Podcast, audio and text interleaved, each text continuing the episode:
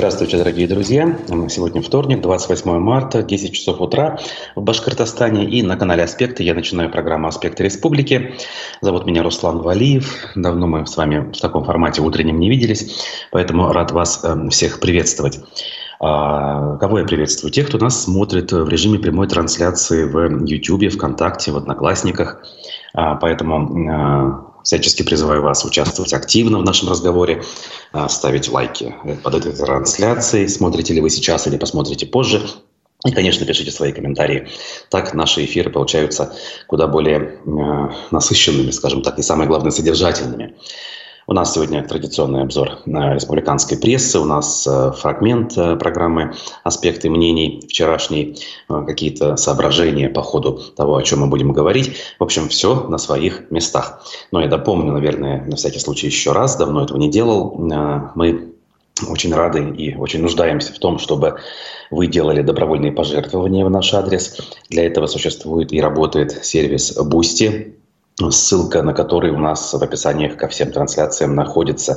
Некоторые из вас вспомнят о ней, э, иногда э, пожертвования делают, но если остальные, кто этого еще не делал, присоединятся, я думаю, что э, будет намного легче и лучше наша работа протекать. Как говорят наши коллеги, некоторые из YouTube-каналов, в частности, каналов, которые входят в так называемую вселенную эхо, бывшего эхо Москвы, даже 20 рублей от каждого – это очень серьезный вклад, а для вас это как покупка утренней газеты, а, как говорится, ничего не стоит. Поэтому призываю вас это делать. Ну а пока давайте переходить к а, обзору прессы. Что ж, э, у меня здесь э, целый набор публикаций. Э, может быть, где-то мы с коллегами даже и пересечемся, но, в общем-то, в любом случае, все эти вещи я считаю важными, и сегодня необходимым обсудить их.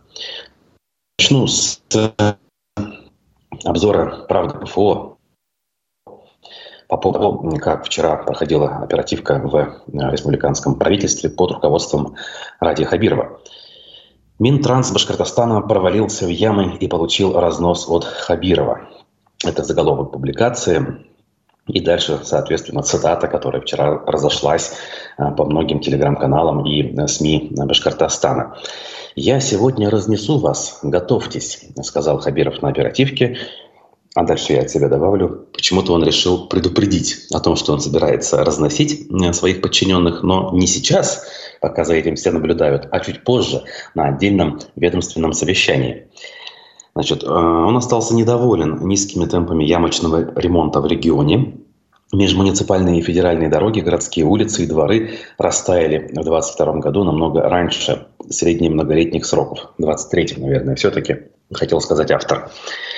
На этих самых дорогах обнажились десятки тысяч дефектов, но власти пока не просто не заделали большинство из них, но даже и не начали их инспектировать и замечать.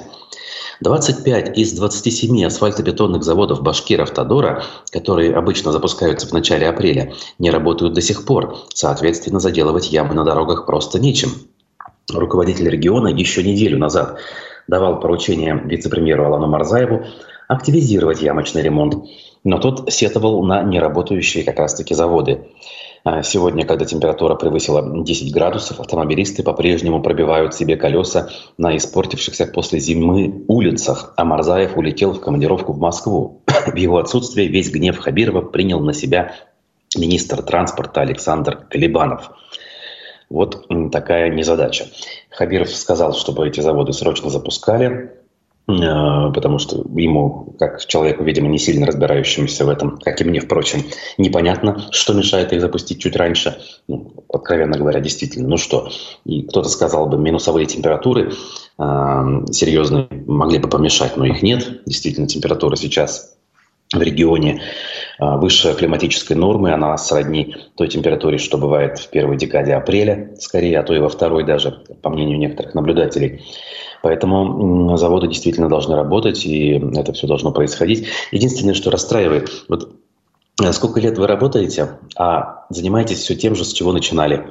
Я понимаю, когда ты приходишь на новое место, в новый регион, ты видишь э, ужасающее состояние там дорог, и ты в ручном режиме занимаешься даже ямами, чтобы показать, что для тебя это важно. ты за этим следишь, ты оцифровку проводишь, ты говоришь об этом на оперативках. Окей, но ведь ты это делаешь из года в год. Получается, что все эти меры, они бездействуют, да, то есть они неэффективны, и приходится каждый раз начинать сначала и перейти к более серьезным делам, о которых, казалось бы, стоило бы задуматься, да и вроде вы и сами об этом говорите, что впереди очень серьезные дела. Эти дела, а, они вынуждены откладываться в долгий ящик. Разве не так? Сегодня ямы, завтра начнется борьба с пылью. В очередной раз Хабиров напомнит, чтобы, не дай бог, в воздухе пыль не стояла. Потом надо будет а, покрасить а, бордюры, я не знаю, высадить цветы, а, провести парады, а потом надо будет провести уборочную, а, посевную кампанию, ну и так далее по списку. Да, все вот эти сезонные вещи, которые у нас традиционно приходят вместе с календарем. И получается, что руководителю вынужд... нужно все это дело заново повторять. Такое себе, конечно, управление. Дальше двигаемся. А, кадровые решения вчера также были озвучены, довольно любопытные. Некоторые из них вызвали довольно однозначную реакцию в соцсетях, и я с, ними, с этими наблюдателями согласен. Например, экс-глава администрации Агидели возглавил Совет муниципальных образований. Город Агидель небольшой, на северо-западе республики, депрессивный довольно-таки, рабочих мест там мало, о чем он, кстати, уходя в отставку, сообщил своим землякам. Вот, типа, я не смог добиться новых рабочих мест, а, но даже это людей не расстроило. Некоторые из них а, решили выйти к нему с просьбой не уходить и не покидать родной город. А он, оказывается, не в никуда, а аж возглавил этот самый совет муниципальных образований аж в Уфе. А, и тут же вспомнили, что этот человек, Фанис Геливанов, довольно-таки красноречивый товарищ, э, сродни бывшему главе администрации Шимбая Азамату Абдрахманову, э, в крепких выражениях любит общаться с своими э, земляками, будем говорить, с горожанами, на которых он должен работать. В связи с СВО, так называемый, он недавно выражался в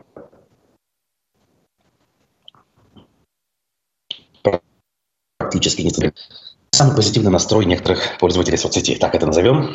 Э, тот же Абдрахманов, которого с ним сравнили, мы помним э, мы, по Куштау, где он в крепких выражениях требовал людей покинуть место. Того повысили, и вот этого тоже повысили. Аналогия напрашивается.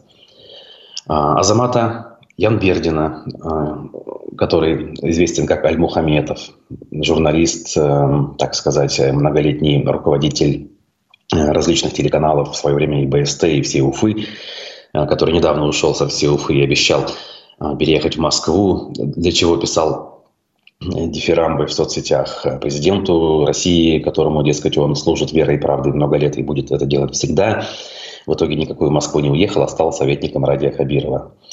Ну, ясно, что если ты славословишь в адрес руководителя, особенно в наши дни, конечно же, ты на улице не останешься, хотя бы какое-нибудь э, местечко вроде советника тебе найдут, а, где делать ничего не надо, а статус есть, и денежные доходы, судя по всему, тоже есть, потому что не сказано о том, что он там будет на общественных началах как э, некоторые деятели все-таки э, бывают советниками на общественных началах, что разумно, наверное.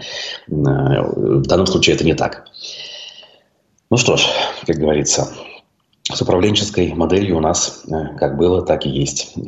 Может быть, даже в некотором смысле становится и хуже. А мы дальше с вами, друзья, идем. Э, и к самым серьезным и болезненным темам переходим.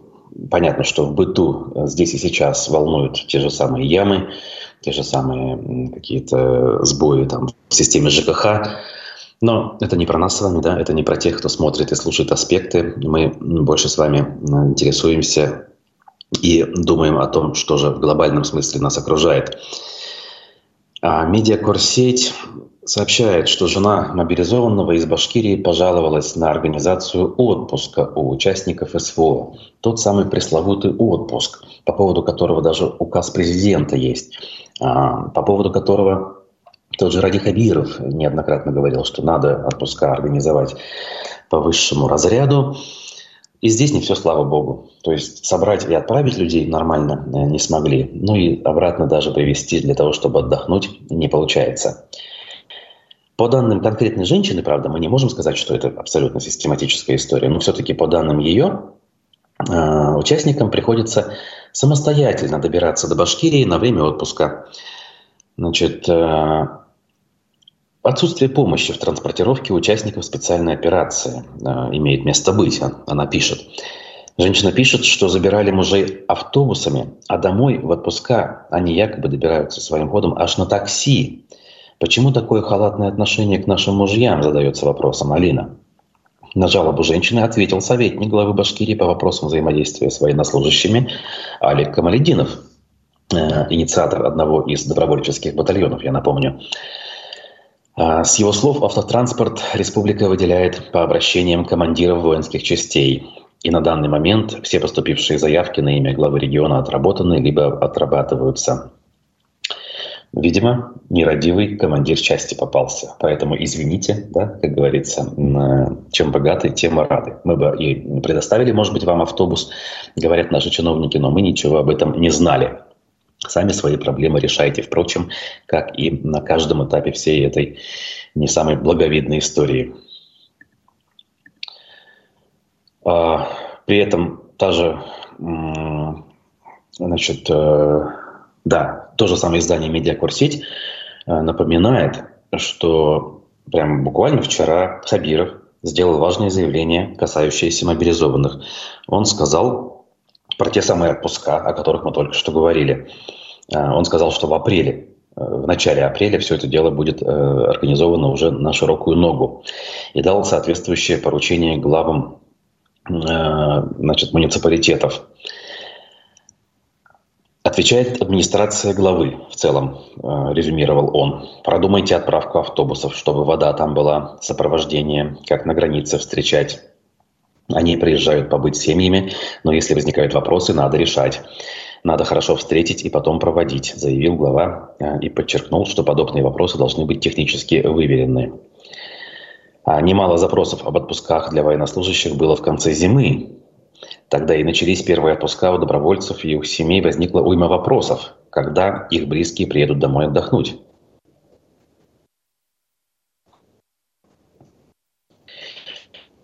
Напоминает о публикации по этой теме, которые вышли раньше. Ну, в общем, вот так. Мы с вами понимаем, что при всем при этом далеко не все вернутся в отпуска.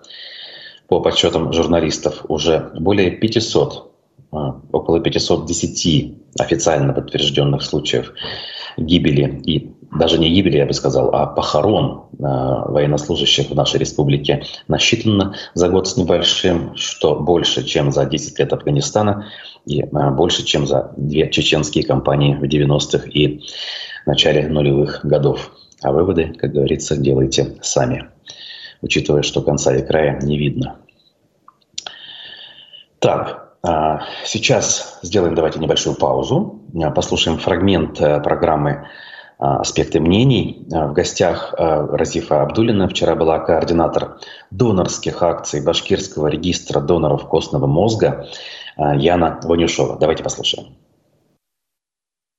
Давайте поговорим об этом, о регистре доноров костного мозга. Яна, расскажите, для чего создан этот регистр и как в него можно попасть? Такая электронная база, где хранятся данные людей, которые когда-то узнали про необходимость помощи, узнали, что, оказывается, костный мозг – это не спиной мозг, и там находятся люди, которые согласны помочь тем, кто нуждается в костном мозге. Для тех, а, у кого последний шанс на выживание – это трансплантация костного мозга. Но это такие пациенты э, с диагнозом рак крови, различные формы раков крови и наследственные заболевания, которые связаны с кровью, с иммунитетом. То есть они не только онкобольны помогают? Да, есть еще целый большой ряд наследственных заболеваний, где тоже может помочь именно трансплантация костного мозга. Вот. И трансплантацию, конечно, предлагают не всегда, не сразу. Сначала после постановки диагноза стараются лечить медикаментозными способами, химиотерапия, но не всем, к сожалению, это помогает. И вот тогда для них остается последний шанс – это вот найти подходящего донора и сделать трансплантацию. И вот как раз-таки ищут таких людей, таких доноров в регистре. То есть в регистре находятся потенциальные доноры. Они только согласны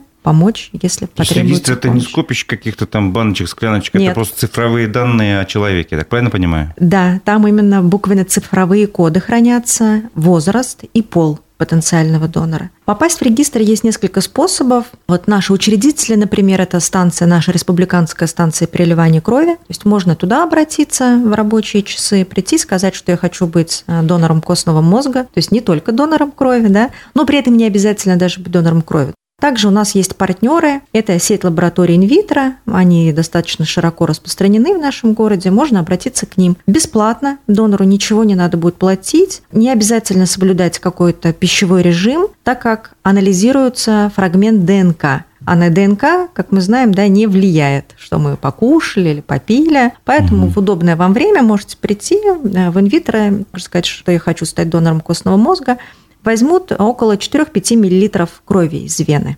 отправят в лабораторию, там вот вычленят фрагмент ДНК, ему присвоят буквенно-цифровой код и внесут его в регистр. Но если вот где-то нету станции переливания, далеко ехать, или нет инвитро, есть же деревни, да, там поселки. Да, да, что делать в этом Что случае? же делать? И нам на помощь пришла Почта России. Можно сдать ДНК, можно собрать не только из крови, вообще из любой частички ну, человека. Я знаю, из слюны можно взять. Тоже, да, да, абсолютно из любой, но вот мы взяли еще из букального эпителия. Это мазочек со внутренней стороны щеки. То есть это не ага. просто слюна, да, а такие микрочастички. Сначала человек должен зайти на сайт rdkm.ru, это Центр привлечения доноров имени Васи Перевозчикова, и там прямо на главной страничке есть «Заказать по почте». Человек Интересно. указывает свое удобное ему почтовое отделение, и приходит анкета, вот эти две палочки, конверт, куда положить. Точно так же донору платить ничего не надо будет за отправку обратно. Можно даже не выходя с почты все это провести, вскрыть палочки, поводить со внутренней стороны щеки, инструкция вся прилагается, упаковать в конверт и отправить. Вот такие способы – это станция переливания крови, инвитро, либо заказав на сайте по РТКМ почте. по почте. Да. Ну, еще, конечно, очень хорошие, когда мы проводим непосредственно акции с целью популяризации какие есть ограничения для доноров? Вот, например, я знаю, что я как-то попытался так пройти, мне говорят, вы угу. по возрасту не подходите. Да, не все могут вступить в регистр. Есть три критерия, именно обратите внимание, да, для вступления в регистр, да, чтобы туда вообще в принципе попасть. Это возраст с 18 до 45 лет, чтобы попасть конечно же, не должно быть каких-то серьезных хронических заболеваний. Они в анкете, которую мы предоставляем, которую ты по почте приходит, и в инвитро дадут, и на станции переливания, там все указаны. Но это достаточно серьезный, например, гепатит БЦ. Вот с гепатитом А, например, можно, а вот с гепатитом БЦ нельзя. А, это сахарный диабет, астма, такие серьезные сердечно-сосудистые заболевания, цирроз печени, алкоголизм, психические расстройства, а, это тоже противопоказания. Вот. Ну, обычно о таких заболеваниях человек знает. Ну, конечно, жизненно важные органы должны быть на месте. На самом деле большинство подходит. Только если человек вот прям стоит на учете, да, ну, сахарный диабет, например, то нет, это не подойдет. Насколько вот вы ее оцениваете с донорством э, ситуацию в России и в Башкирии? Ну, слабенько, конечно. У нас пока регистр очень малочисленный. Совокупно будем говорить про всю Россию. А это 200 тысяч человек. Для нашей страны это ну, катастрофически мало. Mm. Это надо хотя бы, вот наш самый минимум, миллион. Вот прям минимум минимума. Вот для сравнения, да, другие страны, Германия, это при том, что мы, в общем-то, процедура-то около 30 лет уже существует. Это не новинка, это не 2-3 года. И за эти годы ну, Германия, например, набрала 9 миллионов человек. Даже Польша набрала 2 миллиона. В Израиле каждый десятый – это потенциальный донор, состоит в регистре. Вот у нас 200 тысяч. Так, друзья, фрагмент наш э, завершился, и мы должны продолжать э, наш эфир. Я напоминаю, «Аспекты республики» на канале «Аспекты Башкортостан», в Ютубе, ВКонтакте и в Одноклассниках. Э, мы сейчас с вами смотрим и слушаем, а я жду ваших лайков, вопросов и комментариев в чате Ютуба. Что-то с ними сегодня не густо, по крайней мере, пока. Значит, на чем мы с вами остановились? На новостях, разумеется. Следующее, о чем я хотел бы сказать. Вот у нас довольно показательная судебная практика. О судах мы еще впереди много поговорим. Водителю маршрутки Языкова Уфа, погубивший шесть человек, скостили полтора года наказания. кто-то, может быть, не помнит а, эту историю или не помнит, каков был приговор, но я напомню. А, приговор не был суровым довольно-таки. А, значит, ему было изначально присуждено в конце января четыре с половиной года лишения свободы в колонии поселении. То есть так себе наказание, да? То есть человек э, явно грубо нарушил правила дорожного движения. Были показания очевидцев, которые выжили в этом микроавтобусе. Человек сидел упорно в телефоне, так сказать, на трассе находясь, и не заметил стоящий по дороге КАМАЗ. Его наказали мягко, 4,5, и теперь до трех лет скостили. Мы понимаем, что еще и условно-досрочное освобождение может состояться. Если оно состоится, то уже в текущем году, где-то ближе к осени, он сможет выйти на свободу. И все. Как говорится, взятки гладкие. Э, мы уже даже и не говорим о том, что другие должностные лица, по вине которых это произошло, и в этом случае во всех остальных у нас наказания не несут. Э, как правило, это чиновники должны быть, да, которые не обеспечили э, безопасность в том или ином виде. Там, например, в населенном пункте не построили тротуар, если речь идет о ДТП на тротуаре. Здесь, соответственно, о том, что дорожные рабочие не обеспечили э, безопасное следование других транспортных средств мимо этих самых дорожных работ. И если сравнивать эти приговоры в отношении людей, по вине которых погибли ни в чем не винные несколько в данном случае пассажиров, с приговорами, которые сейчас выносятся российскими судами в отношении людей, которые просто где-то что-то написали а, и высказали свое мнение, на которое они, кстати, имеют право согласно Конституции, так вот этим людям дают 7-8, и уже эти сроки приближаются к 10 годам. Чуть позже мы поговорим отдельно по поводу процесса над Лилией Чанышевой, которая занималась совершенно законной политической деятельностью. Здесь уже двузначные величины. И нет у нас оснований полагать, в том числе со ссылкой на ее адвоката Сергея Макаренко, что приговор может быть каким-то иным, нежели как раз-таки самым суровым с двузначной э, величиной приговора срока отбытия наказания, соответственно. Еще и в условиях строгого режима, надо полагать. Ну, опять же, выводы делать самим, но по поводу судебной системы лично у меня вопросов уже практически не осталось. За редким исключением.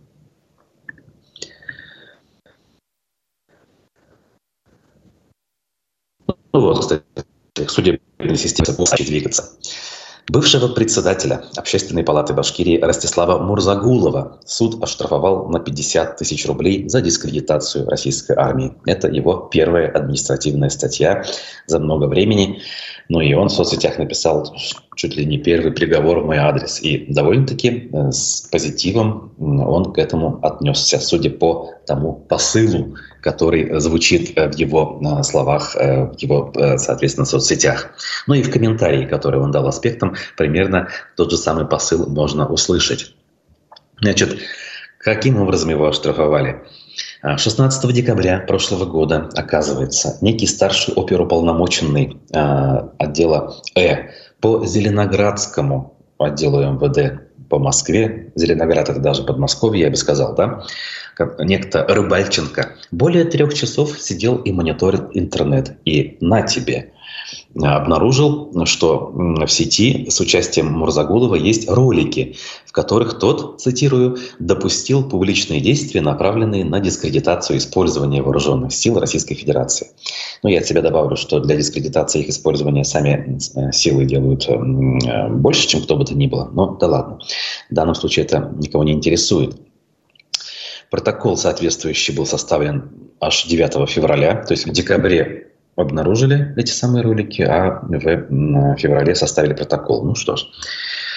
А Мурзагулов что говорит? Я к этой судимости отношусь спокойно, потому что буквально через пару лет, я думаю, все эти идиотские законы будут отменены, и все эти судимости будут сняты со всех, кто их получил.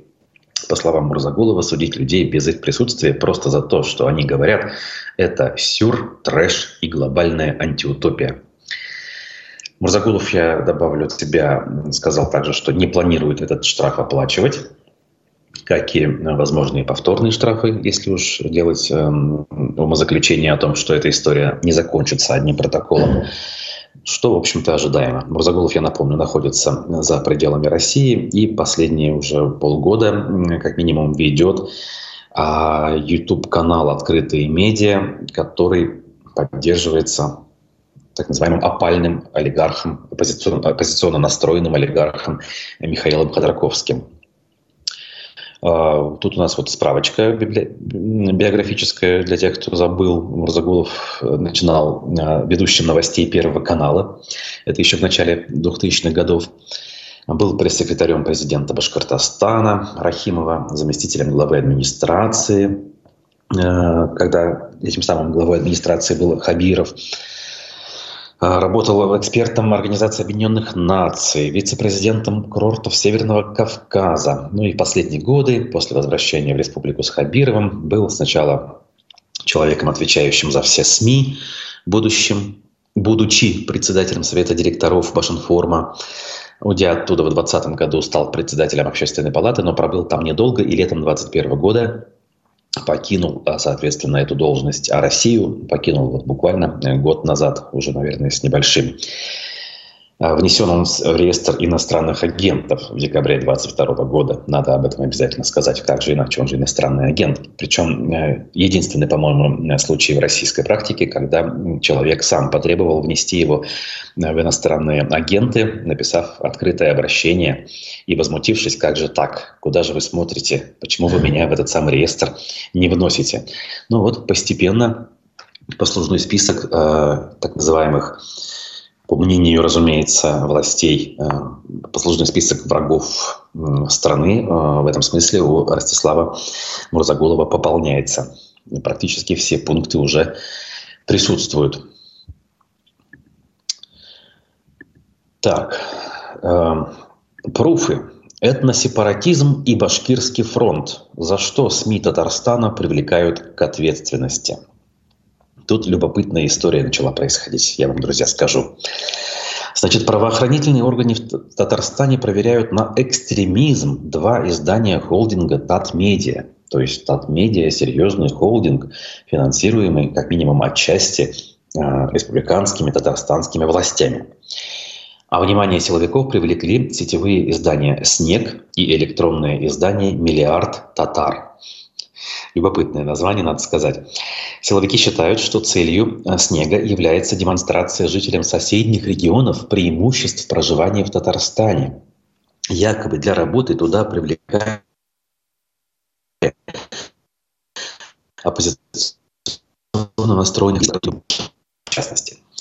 А информационную повестку Татарстана, напротив, читателям стараются представить в позитивном ключе.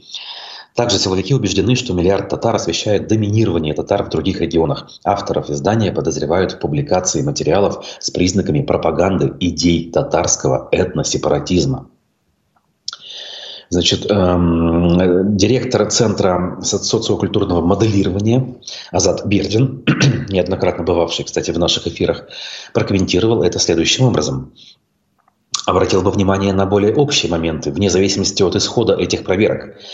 Эти эксцессы – логичные следствия неверных информационных стратегий достаточно эпатажной группы местной национальной интеллигенции, получившей на этих площадках, э, значит, на этих ресурсах площадку.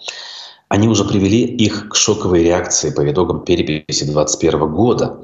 Но урок явно не усвоен. Информационная война, открыто ведущаяся данным полом казанских СМИ против ряда субъектов России, прежде всего Башкортостана, сама по себе есть явление ненормальное, считает он. Я от себя добавлю, что, в принципе, наблюдал как минимум какое-то время, да и сейчас, пожалуй, наблюдаю за, например, ресурсом «Миллиард татар», пытаясь понять, в чем его какой-то глубокий смысл и такая кровная идея, так сказать. Не до конца понял. Местами, конечно, проскальзывает, эти ли, э, словословие хотя даже не так, наверное, ну, некое такое очень лояльное отношение к тому, что происходит в Татарстане, и доля критики к тому, что происходит в Башкортостане. А, но не с Москвы ли берут пример наши казанские коллеги? Я в каком смысле имею в виду? Сейчас а, прерогатива нашей госпропаганды и одна из ключевых идей и функций этой самой пропаганды – критиковать все то, что вокруг и, соответственно, превозносить, восхвалять все то, что происходит в России. В этих деталях, в этом смысле наша пропаганда очень напоминает э, ту же самую пропаганду своих коллег, скажем, которые действовали в одной известной европейской стране 80 лет назад. Когда мы говорим, что, дескать, у нас и страна лучше других, и нация у нас по многим признакам, самое главное, нация, да, ладно, страна еще, ну, про нацию, когда начинают говорить, что вот она у нас самая умная, семи пядей во лбу, самая э, совестливая, добрая, и, не знаю, там, а, является светочем всего и вся во всем мире, во всей вселенной, и только она является залогом всеобщего процветания и всеобщего спасения. И вот нотки подобного отношения к себе и, соответственно, негативного отношения к окружающим переняли наши коллеги в Татарстане. Что, в общем-то, наверное, неудивительно, учитывая, когда такой пример имеется рядом. И вот за это же самое, получается, их решили прижучить. В этом смысле само по себе это противоречие. Плюс э, этот факт является доказательством того, что сворачивание элементов, оставшихся небольших элементов суверенитета, и закручивание гаек, оно продолжается. И прежде всего в отношении таких субъектов, которые что-то себе еще могли позволить. А эти субъекты, в данном случае Татарстан, покорно, э, опустив голову, принимают все это как есть. Последняя история с э, упразднением должности президента Татарстана тому подтверждение. Даже попытка, скажем так, оставить эту должность на протяжении э, четырех лет, поскольку люди выбирали именно президента. Эта попытка не, не, не увенчалась успехом. Стоило Миниханову побывать в Кремле, или там, где он побывал, на встрече с Путиным. Тут же э, решение было доведено до конца, и теперь э, Миниханов не президент, а раис. В общем, опять же, неудивительно, конечно, но об этом сказать имеет смысл. А, в Башкирии а, может скоро затопить десятки тысяч домов, пишет издание «Пруфы». В то же время приводит слова, что по прогнозу нашего гидрометцентра объемы половодья будут на 15-40% ниже средних многолетних значений. А, несмотря на довольно скорую раннюю весну, вода куда-то делась. И причиной тому, по их мнению, является глубина промерзания почвы. Она меньше, и, соответственно, вода, видимо, в почву ушла и продолжает уходить, по мнению метеорологов, поэтому в данном случае беспокоиться особо не о чем. А, при этом в 2022 году минувшем убыль населения Башкортостана составила 12 600 человек. Это данные, которые официальные вполне себе. По данным Башкортостан стата. 36 200 человек рождено 8 800 человек, намного больше, на 12 тысяч получается, да? И, соответственно, вот эта вот разница и выведена в заголовок. 12 600 человек у нас убыль населения. И здесь мы не говорим о тех самых погибших, которых уже более 500. Здесь мы не говорим о тех, кто уехал, а, от, отток из Башкирии в другие регионы и так всегда имел место быть, а здесь еще и отток по понятным причинам а, за пределы России а, и так далее, и так далее. Ну и, наверное, главное, о чем я сегодня все-таки хотел сказать, это о том процессе, который у нас в Кировском райсуде идет в отношении внесенные уже в реестр террористов и экстремистов Росфинмониторинга Лилии Чанышевой, которая была координатором запрещенного, признанного экстремистским а, штаба Алексея Навального в Уфе. Безусловно, как и большинство здравомыслящих наблюдателей, я категорически не согласен ни с одной из этих формулировок, поскольку был свидетелем, как минимум, публичной деятельности этого самого штаба в Уфе.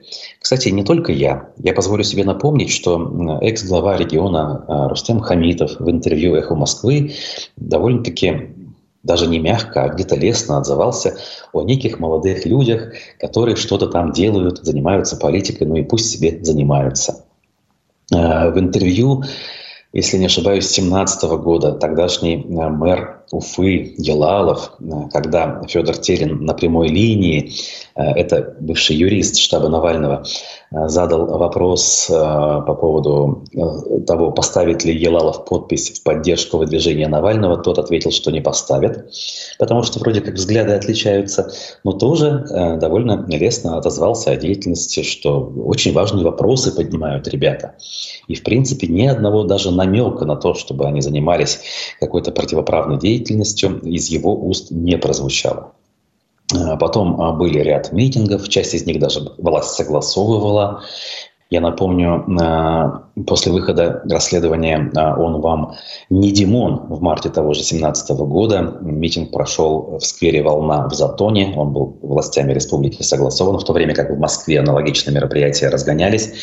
В июне того же 2017 года на площади УДК «Химик» в Черняковке состоялся, по-моему, это был последний согласованный, но тоже митинг именно штаба Навального в Уфе. Большое количество людей там присутствовало. Я еще даже на эхе не работал, но тоже там был, наблюдал за всем происходящим. Некоторые деятели, которые сейчас э, бьют себя в грудь и заявляют о поддержке курса президента, главы республики, и самое страшное того, что они говорят о поддержке событий в Украине, на том митинге выступали и критиковали того, то, что сейчас происходит. Ну и тогда уже происходило, имея в виду ситуацию в стране. Безусловно, Лилия Чанышева вела именно открытую, абсолютно публичную политическую деятельность, которая до сих пор согласно нашей Конституции, не запрещена. И все то, что ей вменяют, абсолютно не вяжется не только со здравым смыслом, но и даже с теми законами, которые пока вроде как продолжают действовать. Э, если бы э, речь шла о какой-нибудь дискредитации армии, тут хоть как-то можно было бы понять, потому что хотя бы эти законы уже приняты. Да, они сами по себе антиконституционные, нелогичные, э, их надо отменить, но они хотя бы есть на бумаге. А вот то, за что судят конкретную девушку, которая занималась открытой политикой, это, конечно, даже в рамках именно этой парадигмы и этой системы совершенно противоестественно. Как я уже говорил выше, к сожалению, огромный срок а, грозит ей за создание экстремистского сообщества. Суд проходит в закрытом режиме. Лишь отголоски информации оттуда доходят до публики через адвоката Сергея Макаренко, через какие-то посты самой Чанышевой, которые, опять же, через а, адвоката передаются и публикуются вот, но журналисты, как я уже сказал, там внутри не присутствуют. И не очень-то приходят, к сожалению, судя по тому, что мы слышим из зала суда, э, из коридоров суда, надо быть более точным. Э, те э, люди, кто сочувствует, в большом количестве там присутствуют, они особо не наблюдают других единомышленников. И возникает вопрос, где вы? Все те, кто все-таки а, должны быть в этой ситуации. Хотя бы не каждый день, но вот э, время от времени. Эта история требует огласки. Эта история куда более вопиющая даже, чем история самого политика Алексея Навального, который, понятно, тоже преследуется незаконно. Но там хоть какая-то, опять же, логика есть. Он был опасен для определенных людей. Но Лилия Чанышева при уходе из публичной политики еще весной 2021 года, которая решила заняться семьей и, в общем-то, все оставила в прошлом. Она никак опасна, конечно же, не была. Поэтому, друзья, я прошу вас а, активнее а, интересоваться как минимум этой темой, комментировать как-то, может быть, распространять информационные заметки, которые а, на аспектах, например, выходят. Проект «Эхо», который возник на осколках бывшего «Эхо Москвы», Э, также публикуют информацию об этом, выдержки, э, комментарии, э, какие-то экспертные мнения, в том числе федеральные спикеры эту тему затрагивают. Поэтому есть что почитать, есть о чем подумать. Процесс идет быстро. Многие уже констатировали, что стараются его, видимо, завершить какой-то дате. Очень быстро зачитывают тома. А, по-моему, еще не зачитывали, кстати говоря, показания вашего покорного слуги. Я лишь скажу, что в июне, да, примерно в июне прошлого 22 года я был вызван на допрос а, в а, центр Э Уфимский. Правда, допрос проводился не сотрудниками из региона, а командированными аж из Москвы следователями, которые вели все это дело.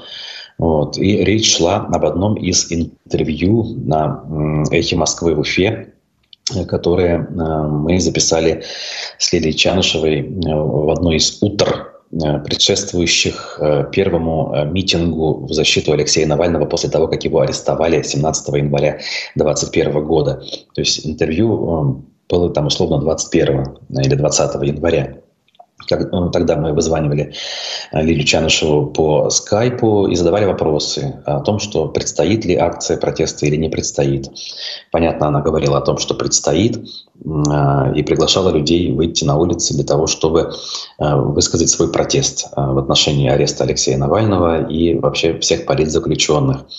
Я напомню, что таких акций три состоялось 23 января, 31 января и в апреле еще она была. Это все акции были не согласованы, они разгонялись. Уфа тогда вышла в лидеры по России по числу задержанных. Вот. И, соответственно, по мнению следствия, вот это выступление Лили в эфире «Эхо Москвы» тоже является доказательством того, что она вела противоправную деятельность. Дескать, она призывала людей выходить на несогласованную акцию. Дескать, она призывала, по-моему, даже, даже несовершеннолетних людей выходить на эту акцию протеста.